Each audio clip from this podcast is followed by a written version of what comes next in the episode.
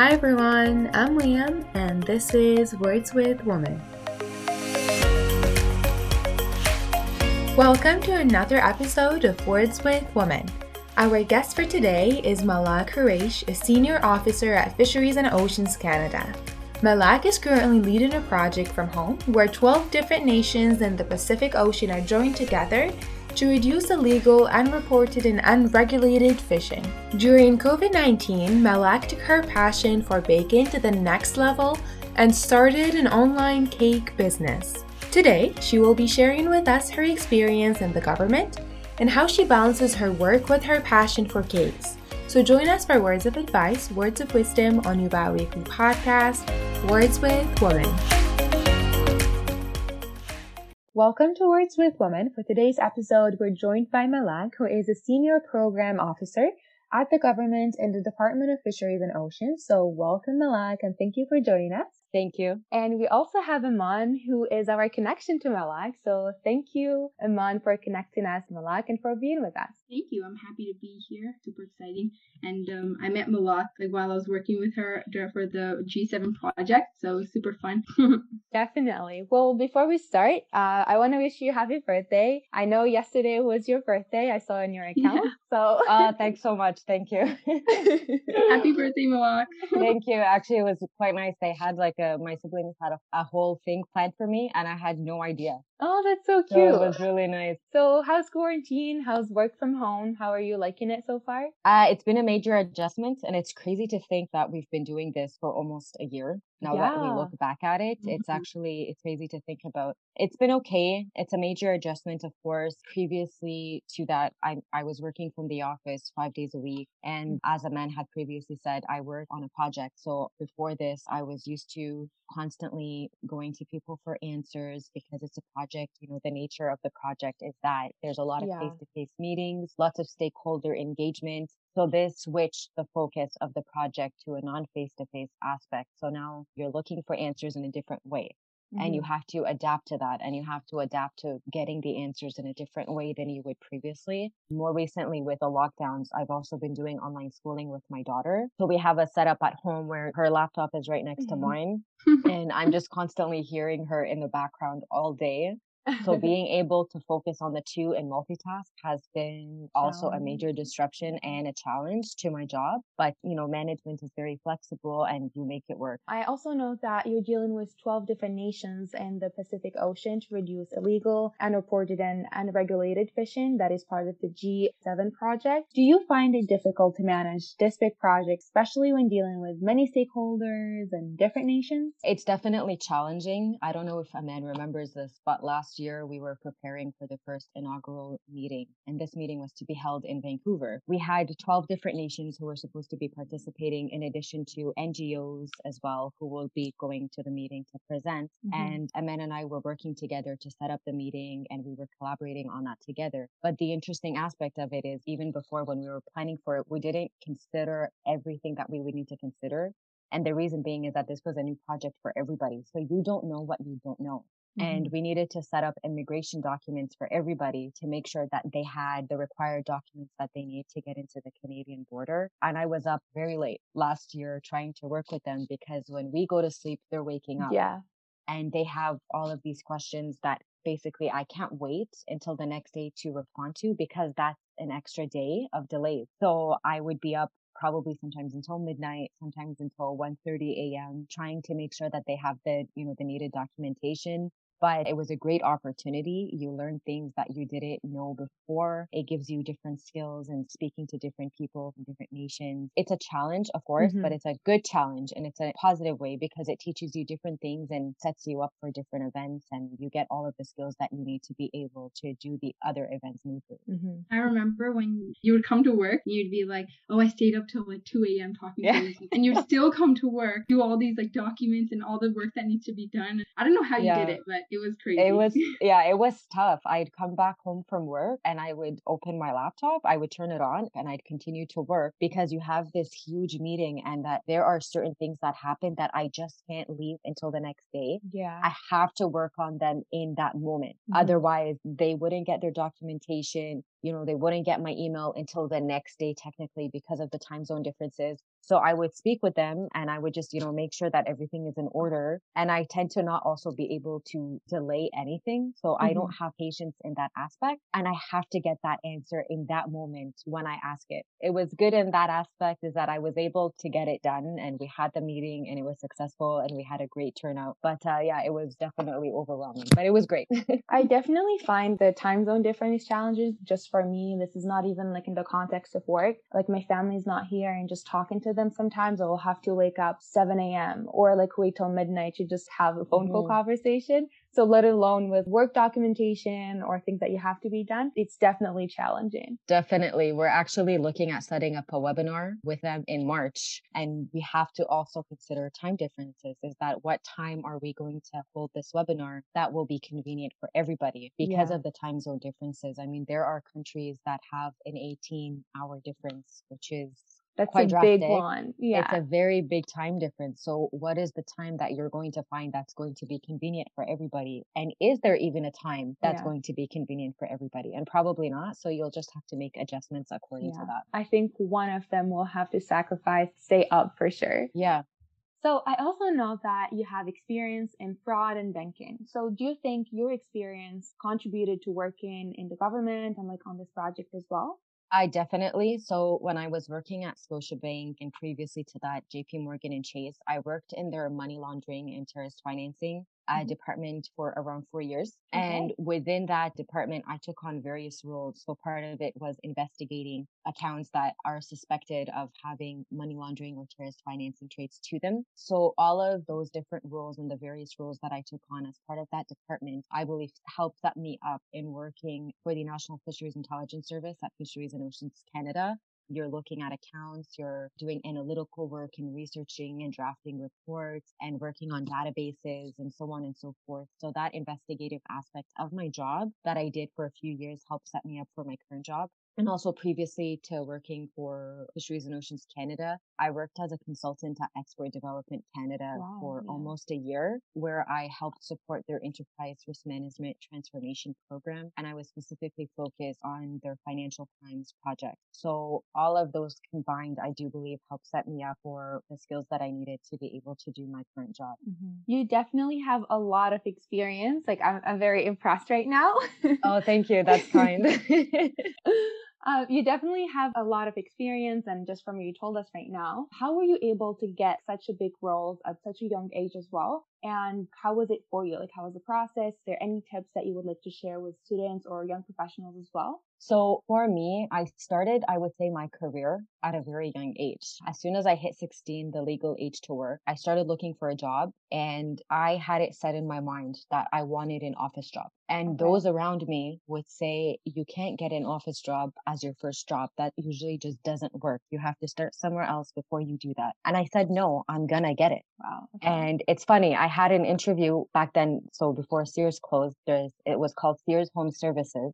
And it was their off office slash warehouse where all of the technicians would operate to perform home services for clients that had appliances and furnaces and so on. So I worked as a technician dispatcher there for two years and I would also do customer servicing via email. So it was for high level complaints as well that I also worked on. I did that for two years and that was my first job. And I did that Mm. while I was still in high school. Oh, wow. So I would work, yeah, I would finish school at 3.30 and I would go straight to work until 9 p.m. And that was Monday to Friday. And on Saturdays, I would work 7 to 4. How did I you know. manage that with high school? I I don't know. I Oh. really don't know how I did it, but I, I did it. And others who know me know that I've always been on the go all the time. And I Mhm. constantly have to be doing something or working towards something and keeping myself busy in that Yeah. aspect of things. And the summer I graduated from high school, I started working at the bank and it set me up to work where I wanted to right now. Everything kind of started early for me. And I think it's great that sometimes things happen for you and your stars align mm-hmm. yeah. and everything that you're doing now is going to lead you where you want to be. So every step that you take in your life is going to lead you somewhere where you want to be.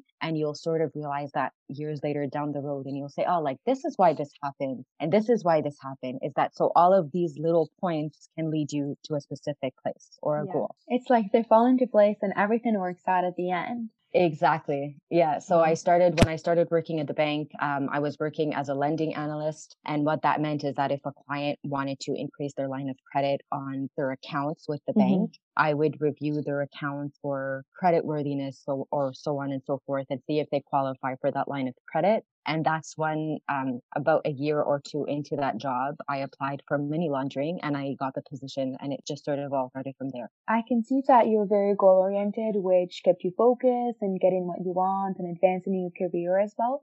But what would you say are the most important skills that someone would need if they want to build a career at the government? So I definitely would say that drive is one of them. Having the drive to want to do what you want to do, uh, connecting with the right people, building a network of contact to be able to get where you want to go. Sometimes you have to make things happen for yourself and things don't just come and sit, yeah. you know, in front of you. You have to work hard for it and you have to strive to get where you want to be. Mm-hmm. In terms of network, what kind of things did you use to keep maintain those relationships with connections? So actually, for me, when I started working in the government, um, I had a colleague of mine who worked at Scotiabank.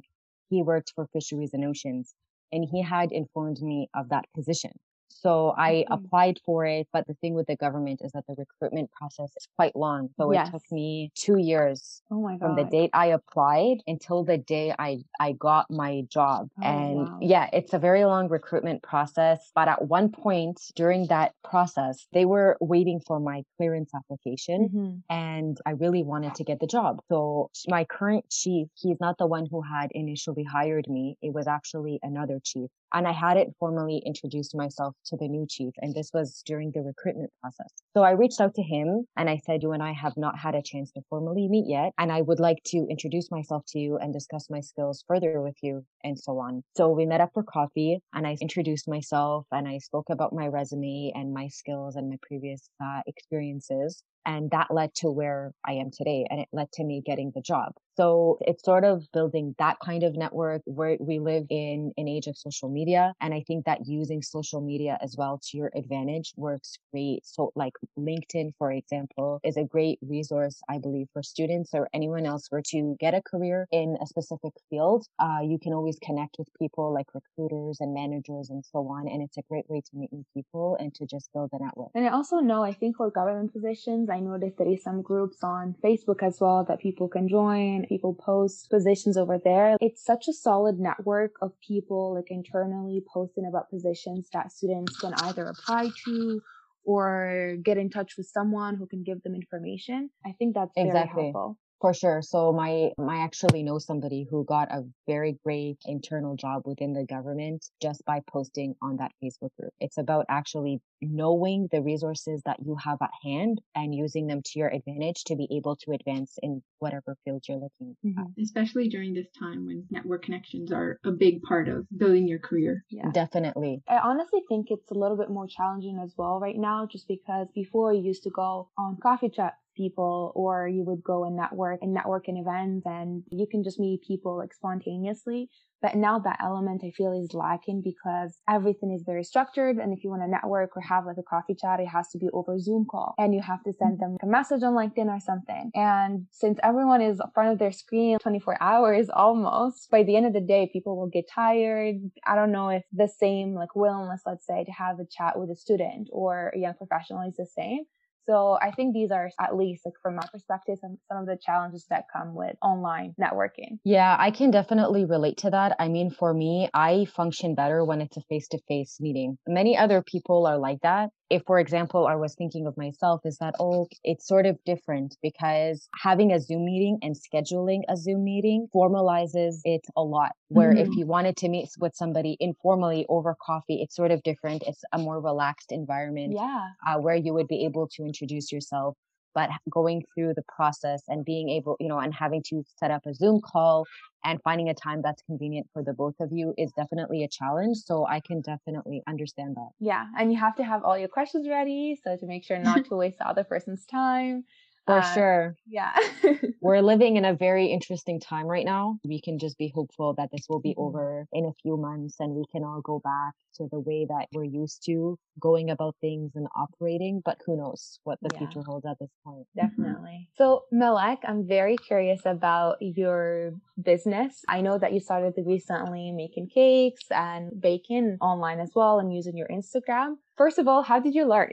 that is the first question I have. it's actually a funny story. A few years ago, I was having my friends over okay. and I wanted to make a cake. I baked the cake and it turned out awful. it actually it actually completely collapsed when it came out of the oven. I didn't know how to put it on a plate. It sort of turned into pudding. Okay. And I still I frosted it and everything and it was the joke of the night. And I still have a picture where all of my friends were standing over it and they all took a picture of it and they said, you know, we're going to remember this cake forever just because of how it turned out. So I told them at the time, I said, just wait, I'm going to bake another cake and it's going to turn out much better than this one. So I started baking and I started doing some research on the science of cakes and the art yeah. of cake and baking and so on. And I didn't realize that there was so much to cakes that I didn't even understand. So I thought to myself, okay, I would really like to have my skills developed enough to make my daughter's two year birthday cake. I started doing more research on the type of cake I wanted to make for her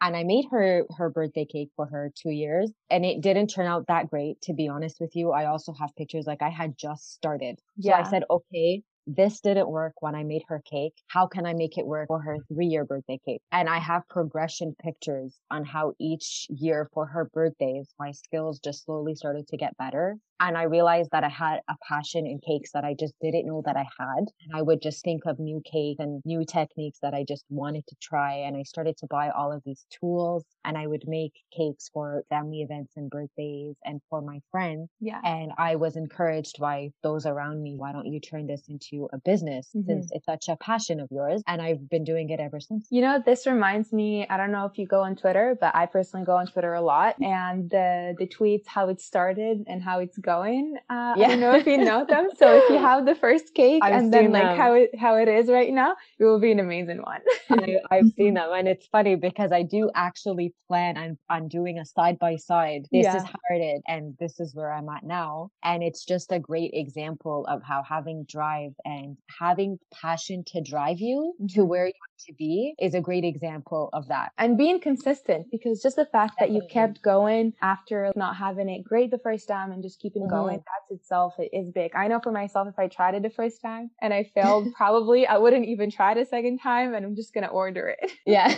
I think for me, anything, believing that anything within the realm of possibility is possible gives you so much motivation because we have so many capabilities that we don't really necessarily ever appreciate or know that we have. Mm-hmm. So knowing that you can really do anything that you want to do sets you up for success and for meeting the goals that you want to have previously I would look at photos of cakes done by professionals and I'm like, oh my God, how do they know how to do that? I can never get there. But changing that focus and that mindset to I will get there. I just have to keep practicing is the mindset that I needed and the mindset that I had to get me to where I am today. I have personally tasted Malak's cakes and it's hard for me to believe that you like your first couple ones weren't as good because they are amazing. like I've tried it and I love them. But I know like for your business you um took it more seriously as COVID started. How was starting your cake business, like taking it more seriously with COVID and singing and everything? So when COVID first started, I had a lot of time on my hand and I was working from home. So working from home, you're saving time on transportation. When before COVID, I would have to drop my daughter off at school and go to work. And that was one hour going to work and back every single day. So now I have two hours during my days that I didn't have previously mm-hmm. that I was able to use to my advantage. So I said, okay, this is something I've been thinking about doing. And I finally had the courage to start doing that now because those two hours, when you really calculate them, it's a long time. It's an extra two hours that I can have to bake a cake, to work on a cake. So I started to be able to, you know, devise a plan. How would I be able to manage this? I have my job, I have my daughter, and as you know, I'm a single mom. So that on its own is also a whole other responsibility. Yes. So what I did was, okay, I set myself a goal and I said, if I'm able to make four cakes a week on average, four cakes a week, I could bake them, let's just say on my lunch while I'm working from home. And as soon as I'm done my work, I could frost it. I could be there to tend for my daughter. And after she goes to bed, I would be able to make the decorations. And in the morning before I start my job, I could take the pictures because you need good lighting for it. Yeah. Uh, and then start my day. So if I was working in a, in the office environment, it could be different for me. I would still be able to do it, but it would definitely be a major adjustment in terms of, for example, taking photos or getting it done, or if I'm able to stay up as late as I do now to be up early to take my daughter to school and then go to the office. So post COVID, I think it will be interesting to see how that's going to pan out. Will mm-hmm. I continue working from home? Will I go back to the office? So that's yeah. sort of a t- TBC for them. Yeah. No, hopefully, yeah. just from what I'm hearing right now, you seem very organized and everything. I'm pretty sure you're going to find a solution to it and just keep doing the business. Because honestly, I haven't tried your cakes yet, but it's on my list. Sometimes I literally just open Instagram and go through them. Oh, just, that's so nice. so I can decide which one I like and like keep the criteria in my head. You know, actually, yesterday I made my brother's cake and I it was a marble cake with a cookies and cream filling, and it's that's probably my favorite flavor combination to date. Okay, it was delicious. So let me know when your birthday is, and I'll I'll yes. make it for you. and I will keep it in mind as well.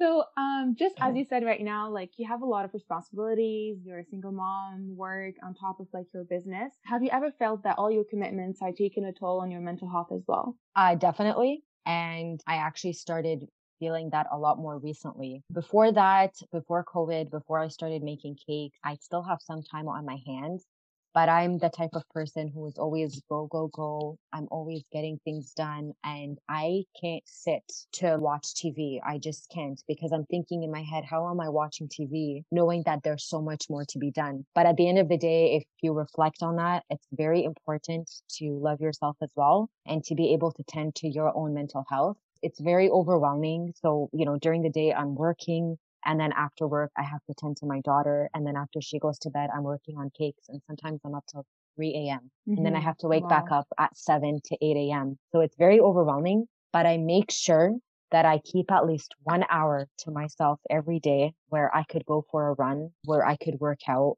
And before lockdowns, I would go to the gym and the gym for me was my therapy. It was where I reflect, mm-hmm. where I focus truly on myself and nothing else and I focus on my own growth, whether that be like physical health or mental health or so on and so forth. So being, being focused on that, you could have a drive, you could have the passion, you could have all the jobs that you want, but you really, really need that focus on yourself and that self care to actually drive you to where you want to be mm-hmm. because you'll just get worn out and you'll you'll just lose the passion that you have if you're not caring for yourself mm-hmm. you know yeah. and it's a good reminder for me because sometimes i tend to forget that so i prioritize my mental health above all else because when you're in a good state of mental health you're able to do mm-hmm. everything mm-hmm. that you want to do yeah that's definitely a reminder for myself as well as you said like one of the things that i always feel guilty doing is watching tv it's just so hard for me to just sit down and watch tv to the point that sometimes I will watch a documentary to make it feel like it's not a show, like I'm learning something because mm-hmm. it's a mm-hmm. documentary. So I feel less guilt doing that. And it sounds like, a lot like me. That sounds yeah. a lot like me.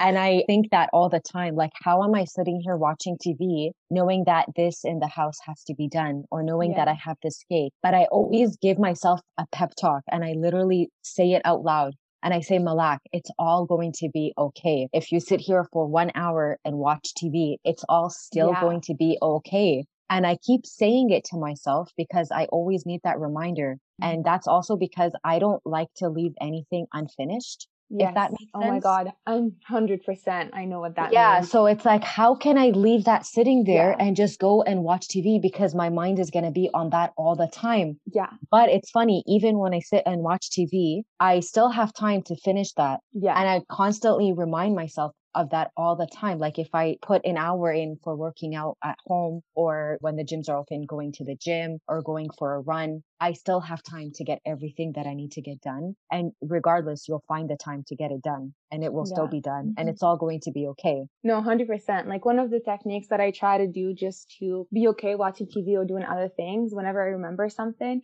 I will write it down just so I stop thinking about it and mm-hmm. just put it on the side, like on my to do list, like, okay, this will be done tomorrow. So I don't need to think about it right now. But sometimes it's a little bit hard. I stay like so glued to my laptop after I finish mm-hmm. work or just school. Then I will move to women and work on them as well. But there isn't anything urgent. You're just there because you want to get it done and you don't want to like exactly. have it.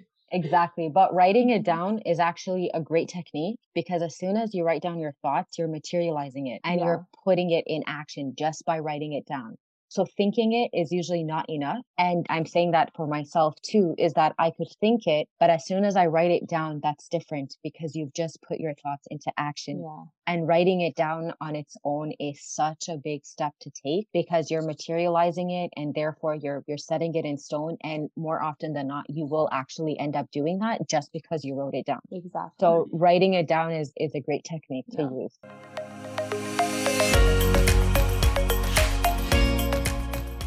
Thank you for being with us. Now we're going to move to the last part of the podcast. Uh, it's the rapid three, two, one. For this section, we'll have three questions. The first question will have a three word answer. The second question will have a two word answer. And the last question will have a one word answer.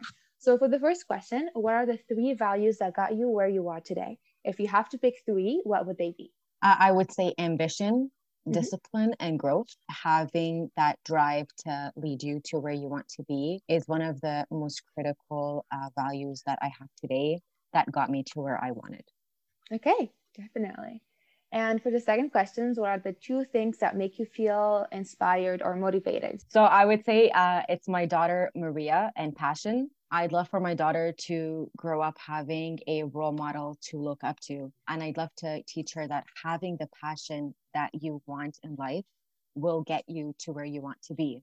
Mm-hmm. And I do believe that I am where I am today is because I have a passion for cakes. I have a passion for working. I have a passion for getting done. And having that as my goal and having her as an inspiration so that I can be an inspiration to her as she grows older helps me keep going. That's so, cute. so cute. Yeah. yeah. Even though she just interrupted it, but I still love her anyway. For fruit snack. yeah. Exactly. Every, every, parent struggle with COVID, their kids uh, interrupting work, but it's okay. Oh my God. Yeah. And for our last question, what is the one skill that you think is very important in all aspects of life? Uh, I would say definitely consistency, being consistent all the time, not giving up. I always like to say that practice is controlled failure. And the reason why I say that is because as you go on, you will obviously fail and not get to where you want to be right away. And you only get to your goal and your objective by being consistent in your training, in your practicing, in your constant self development. So, maintaining that consistency all the time and being positive and believing that you will get to where you want to be will help you achieve that. I love how you said practice is controlled failure. I think that will stay with me. And I, I I heard that once and it really stuck to me. And it's a really good point and i always tie that to for example like when i'm at the gym being able to you know let's just say to grow muscle for example mm-hmm. the way that you achieve that is by working out your muscles to failure so your muscles literally have to fail in order for them to adapt and grow. Mm-hmm. So by using that and using that connection and saying that practice is controlled failure is you're literally failing, but you know that because you know that these failures or these hiccups that you have along the road will actually help you lead where you want to be. So keeping that in mind and being consistent in your practicing in your self development, in your self growth, in your drive, in your passion will help you get there for sure. I think that's well said because I think consistency is the hardest thing, but like mm-hmm. keep reminding yourself mm-hmm. and keeping consistent with it all, it, it becomes really helpful for the future. Definitely. Yeah. And the more that you go on, though, the easier that it gets, is Absolutely. what I think, because it becomes a lifestyle having that discipline is difficult and it's always difficult starting things right. And I say that to myself based on previous experiences. It's always hard starting. But mm-hmm. when you start and when you're constantly maintaining it and you maintain it as a habit, it just becomes a lifestyle and it just becomes a way that you function and the way yeah. that you think and everything. So it literally changes everything around you. So I think that consistency is very critical. Definitely. Personally, I always believe that consistency is very essential in everything that you do. Mm-hmm. Like just starting the podcast during summer, one of our main goal was to stay consistent, having it bi-weekly. So I know it, it comes challenging sometimes, but the more you do it, as you said, like it gets easier. Exactly. So you just get yourself used to it. And obviously, sometimes it won't work out the way that you want it to, and that's okay. It yeah. doesn't always have to, but just remind yourself that you can get back to it. And there are circumstances sometimes that are stronger than you that prevent you from doing it. And that's okay mm-hmm. too. yeah. Know? Well, mm-hmm. thank you for joining us. This was so much fun. It was so great seeing you again. oh, it was so nice seeing you. This was really nice.